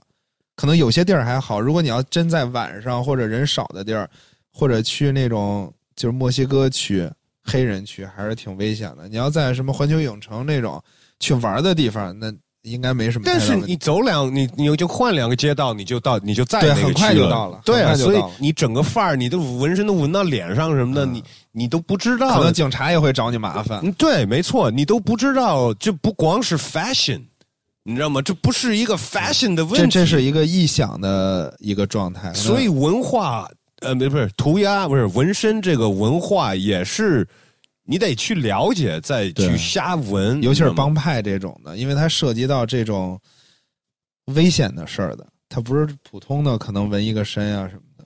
对，所以我这种很多这边虽然他们这些 rapper 不一定会歌词里面说到帮派的东西，因为那样的话简直是太傻了。但是打扮上，我觉得还有很多还是在，对可以在中国这么穿，就没问题。你就你不能在别的地方穿，你也就别在自己嗯地方这么穿嘛，对吗？别装了就是了嘛，对对吗？你你得就了解这个东西，但是没有出过国，真的可能是你没见识过这个，我们怎么说他们也 get 不到的。是，这确实是我之前在在一个朋友的工作室里面还见过 Big Sleep，就他呃他是专门给帮派去纹身的。他当时问我，哎，你要纹一下吗？你可以来我店里。然后他给了我个地址，然后后来查了一下，我靠，那块儿太危险了，然后就没去。就是刚才我们过来，我我说我包包放车里没事儿吧？啊，对，那肯定没事在儿。L A 就我肯定不管什么街道，我都不会，你知道吗？把东西放在车里露出来的。对，人家走过来砸一玻璃，把你东西拿走了。我们中国的治安大家都不知道有多好，其实已经非常好。太好了，其实已经非常太好了，对，太好了，真的。但是我觉得可能有中国有一些可能比较野的地方，但是那再野，他不会说主动去找你麻烦什么。嗯，对，我觉得洛杉矶有好的地方，就美国有好的地方。那当然了，当然了。好的地方是真的太好了。再好，你也不应该拿一个你真正不是代表的一种范儿，对，你知道吗？我就是这么这么认为的。你不不能你说你你看了几个那个 Two Pack 的 MV，你就你就你就学成那样儿对，因为那是他们的生活，他确实就是出生啊，到最后各种问题，就是他的生活环境就是这样的，所以他拍的 MV，他的所有的街道，他的身边的朋友，他就是一个现实，就是这样的状态。而且可能那个整个像我长大刚刚好是在 gangster rap 最就是火的时黄金黄金年代，对啊，是最火的时候。不光是帮派说唱火，帮派生活火。对，大家都喜欢装扮成这样，对，不光是装扮，对，装扮成那样，就是大家觉得那些真的耍帮派的，就太酷了。对。但现在，首先很多 MV 都觉得啊，我们不应该散那种那种非本来就是非常不正的一种能量啊。你知道吗？Gangster rap 很多东西是很不正的。你现在都问 Snoop Doggy Dogg 的话，他都会跟我跟你说啊，我不会提那么多那些东西了，你知道吗？那个那个是过去他自己都差点那个，因为因为杀人案子就就就进监狱，进进可能半辈子都出不来了，你知道吗？就是是有过这种真接触到了人，像你说的那个挨过几个枪的那个也不玩了，对你知道吗？就是不值得其实耍那那几年的酷。对，那个时代是一个恐惧的，你不知道你哪天就死了。但是现在的孩子还是有怀旧黄金年代的 hip hop，然后就是就觉 hiphop 得音乐没问题，但是这种生活，这种生活不能模仿。生活他不会模仿，那根本就不知道。但是他那样子就开始模仿了，嗯然后模样子模仿，我就觉得你生活不是那样，有点傻。你生活那样，你穿成那样，你你打扮成那样，你纹成那样，都都无所谓，因为你就活成那样了。但是如果你你你你就是你知道吗？胡同里长大的或者怎么着的，那对，都有亲戚朋友，回家之后还得在家吃饭，这种还是 还是有父母的这种。然后最后我倒觉得还是挺傻的。嗯嗯是这就是还是文化差异。还好现在洗纹身就是比较方便了。嗯，对，现在国内纹身的也挺多的，有有好多做涂鸦的人也开始去做纹身。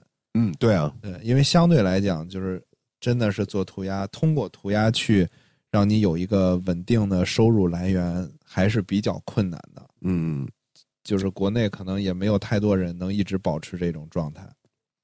说到纹身这个东西，现在纹身在 hip hop 里面也是一个又爆火的一个东西，你知道吗？尤其是纹脸。然后我我听纹脸三思呀，我听过这消息啊，就是有的些些新的孩子呀，脸上有纹身，呃，但是身上上有纹身，但是只有身上没有，身上没有。嗯然后你问他为什么？因为一般我们会觉得你肯定是就纹满了，你已经没地方纹了。，对吗？你知道他们是怎么解释的吗？嗯，因为帅。纹身上人家看不见呀，我要纹我当然纹脸上啊。他们是这么一个嗯，思维方式啊。这种这种其实应该出那种三个月就能掉的贴纸，什么还挺不错的。这种我我我第一次听到，我就我也我也没想根本就没想到有这样的，你知道吗？嗯但是确实有很多。但是我也听过有的纹身师，因为我在节目里说过之后，我们的听众还跟我们说过，就是其实有的纹身师，他们做事情是很有责任的，他不愿意闻人家脸，不愿意闻人家手或者脖子，就是就是你你挡不住的地方。现在没有纹身的人，可能在我们身边的呀，得有这才是少数呢。对啊，所以我我我们提倡的是健康生活，然后不抽烟不喝酒，早睡早起。不啊，我我我真的是就是我我我有过想纹身，但是我可能是那种我知道这个东西是永久的，我而且我作为天秤座做选择，我有那个选择恐惧症，你知道吗？那纹身这东西对我来说，哎呀，没想好，先别纹，你知道吗？一直到现在就没有纹，然后到我这岁数，我也就说算了。而且我觉得没有纹身，现在我才独特呢，你知道吗？对，挺好的。现在 对呀，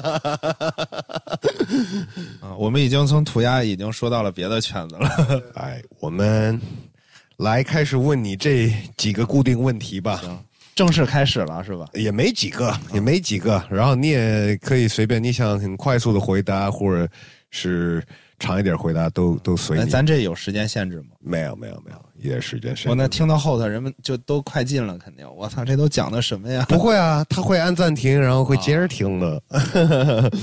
呃，如果你能遇到十年前的你，你会给十年前的你什么样的建议？我就不给建议，我最好是把它拍下来。拍下来。对，所以你觉得十年前你的那想法都没毛病？对，因因为我我如果回去给了他我的建议，因为在那个时代的我，我是不知道我后面会遇到什么。哦，我你现在说的你看的电影比较多，那种你知道吗？不能过去，不能破坏东西，要不然现在就改变了，是吧？对，如果回到未来，因 因为现在我可能告诉十年前自己的理论，在当时是不太懂的。呃，有没有在你整个生活中吧，也不一定是在你玩涂鸦这个过程当中，有没有某一些事情，当时你觉得操挺失败的，或者挺难受的，但是后来回头看，其实那学到了很多，或者帮了你很多。我操，这么说的话，我一时半会儿真想不到，因为我挺顺的，那么顺。对一般做涂鸦有始有终，咱就算警察来了，我也得把它先做完，你再抓我。啊啊！你会跟他聊了，对，聊对聊是吧？对你起码让我先做完吧，做完之后我再恢复过来，咱都没问题。呃，有没有最近你买的什么样的任何一个东西，你觉得挺值得，你可以推荐给大家？哦，最近买的飞行器，大疆的是那个 drone 啊，对，就是飞行器拍摄的。就因为我我是之前先是就是我的朋友有飞行器，然后用完之后拍的涂鸦，我操，太他妈帅了！嗯。因为可以从一个更高的角度去看到，多少钱？就便宜点的可能你买的款呃式六六千多吧，六千八左右，六千多的是吗？嗯，也算是一个比较好的。可能就是入门级的吧，嗯，嗯，六千多的就是入门级的呀，对，差不多吧，入门级的。就要六千块钱啊！啊，那那能拍摄呢，哦。对，还是挺挺好的。然然后后来也得小心，那那得练练，也别别那个飞着飞着，对对，逻辑思维得强一点儿。就是一会儿一会儿挂树上，不是它有它有这种自动回程功能，然后它还有这种环绕你拍摄的功能，就是假如你你在一条路上自动驾驶的那种对，然后你它自动识别你的这个啊位置，位置，然后它嗯绕着你你去走。嗯，什么牌子呃，大疆的？OK OK，你自己做饭吗？做饭呀，有没有一个属于你的一道拿手菜？就是每个时代拿手不一样。之前是这个，之前是糖醋鱼比较厉害，但是已经好哇，几年都是大菜哎！对糖跟醋还有鱼嘛，糖醋鱼。然后现在就是最近新学的清蒸鲈鱼，哎，清蒸鲈鱼我也做特别容，易，特别容易，对就把鱼放进去就可以。对对对，清蒸鲈鱼我也做，因为现在就是吃的清淡一点。嗯，对我发现要真的吃的健康一点，必须得愿意自己做做饭，嗯，因为外边餐厅大部分不考虑，只是考虑你的嘴，不考虑你的、嗯你的胃。是就跟我们今天中午吃的三个蛋，你也不知道具体是三个是什么蛋。我都没听说这个菜。我们今天吃了一个菜叫三个蛋，里边是鸡蛋、鸭蛋和鹅蛋，鹅蛋，嗯，但是炒出来就是一样的。就像鸡蛋似的。呃，大家对你本人或者是你干的事情的最大的误会是什么？最大的误会，哇！你提到的这些问题，我其实都没什么经历过。那个人可能对我有误会，他都不告诉我，或者我也不知道。最大的误会还真的是非常少。那中国人就是完全不懂 hip hop，没听说过啊，就是涂鸦的。那种如果然后你跟他说我是涂鸦的，啊他会有没有就是啊？啊，画画的，就是哎，我之前之前干什么来着？最大的误会，就是我觉得最大的误会，其实也算不上什么误会，就是就是充其量就说你是个干活的呗，拼气功啊，对，刷漆工就是哎，气功什你就是干活的，对，最大的我这种我觉得不把你们当艺术家、我也我们没把自己当艺术家呀，就我也不知道怎么定义。画家，这个你是画就我我就是就是一个这种喜欢这个文化，一直在画画的人，一直在做涂鸦的人。就我也不知道这个家都是别人命名的，就是别人认为你是画家就是画家，别人认为你是一个我理解工你不在乎，所以你没有没觉得被误会过。对，不是特别在意。就你怎么说都可以，但是你别给我一拳。就是 这种，你你要不喜欢涂鸦，你别打我，但是你可以不喜欢，你就是怎么说都无所谓。这这回答也行，也行，嗯也行。呃，有没有一个东西不一定是一个物质或者一个实体的东西，就是你不能没有的？呃，不能是物质，还不能是实体，不是，可以可以是，不一定是。我就说哦不一定定是一个实体的东西，不但是能也可以是实体的不能没有的，那肯定女朋友不能没有啊。哦，OK，女朋友也听声聊了。呃，最后，嗯，有没有什么你想进步的、进步自己的某一方面？对，这个太多了，我操，这进步的东西太多了，我感觉自己就是各种方面都差特别多，就是无论在，就可能通过一些旅行这方面，我觉得主要是知识的一个进步，可能就是英语这上面的，然后还有在这种文化这上面的，就是在艺术文化这上面的，还有在什么各种法律啊什么，就我觉得什么方面都需要进步，因为出去了之后发现自己太渺小了，就跟厉害的人比，自己差太多了。嗯嗯嗯，对，还是就是全方面进步吧。多多学习。对，多多学习，就包括在 hip hop 知识上面也得去学习。如果有听众想向你多多学习、多多了解你，想找你的话呢？那可以可以约见七九八四百毫升耶涂鸦商店，在七九八的，就是七九八南门，南门，是北京的七九八，还有别的七九八呀？就我不知道 那个，如果是在网络上怎么找你呢？网络上找我，那咱们就看缘分吧。你不玩微博？啊，也有微博，对对，微博但是不怎么看，微博就是 A B S A N D C。A B S A N D C，、我觉得要不就还是通过声聊，咱们就底下留言吧，我会过去关注的。如果你有什么问题，可以在声聊上面去留言。收徒弟吗？哎，收不了徒弟，只能大家互相交流。是吗？那你的 crew 不不不加人的是吗我们暂时还挺完美的，就先不加人了。？OK，哎哎，大家你们只能自己组织你自己的 crew 了。对，没事儿，大家就去这，可以去各种，可以在下面评论留言，你们想问的问题，我都会上去回答。然后今年有一些什么样的打算，或者是准备做的活动，可以跟大家大概对，今年计划还是挺多的。我们四月份马上就要去做一个，你这个语音什么时候放出来？差不多四月份之前呗，没关啊，系。四月份之前啊，我们四月份要做一个，也不是我们要做，我们就是一个策划人，呃，跟执行方吧，然后帮助一个品牌去作为中国比较权威、比较大的一个涂鸦赛事，会请世界非常非常厉害的涂鸦艺术家到重庆，当时会有很多的团队，二十个团队会在这儿比赛，为什么重庆呢？因为一个品牌，你知道，？OK，我可以跟大家说一下，我们正在呃 Andy 这个四百毫升七九八南门这个店里面，然后后面还有一个小院子，院子还有一个咖咖啡啡厅，然后这个院子呢，就是我觉得特别适合办一些 party，所以我也希望我们今年我们能做一点什么在这儿。哎，我们会做有一个叫“邻里相聚”的活动，是我们这个团队发起的，每年都会做一个街头文化的一个算是聚会吧。大概什么时候？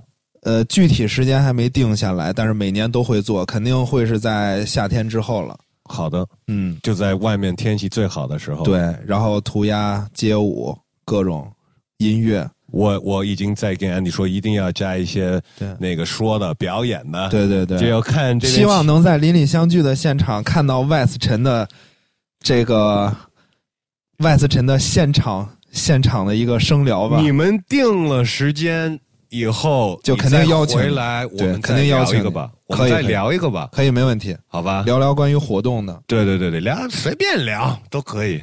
行，哎，谢谢 Andy，、嗯，那就这么定了。就这么定了，好，欢迎再再来北京。必须的。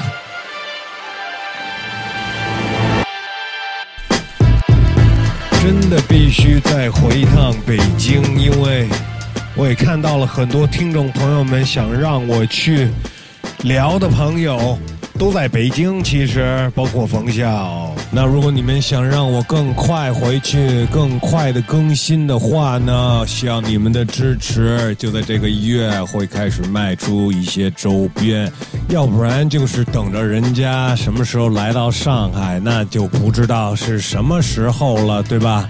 除了卖一些周边，有什么别的好办法吗？广告商、品牌合作，有感兴趣的，你可以直接 email 我 west 陈二十四 at qq 点 com。另外，我也想问问听众朋友们，关于这些音频平台，一直都上传到荔枝 FM、网易云音乐、QQ 音乐，但是我发现 QQ 音乐真的没什么动静，然后也没什么数据，我都想放弃 QQ 音乐了。有人有人跟我说喜马拉雅还是比较好的，呃，有人听吗？你觉得我开始往那边传会比较好吗？我也想听听你们意见，让我这档节目做得越来越好，也需要你们，所以也得在这儿感谢你们一直给的支持。要是没有你们的话，真的就没有这些内容了。好的，这一期就到这儿了。最后要说一句，Rest in peace, Nipsey Hussle。祝所有听众朋友们 peace and love. I'm out.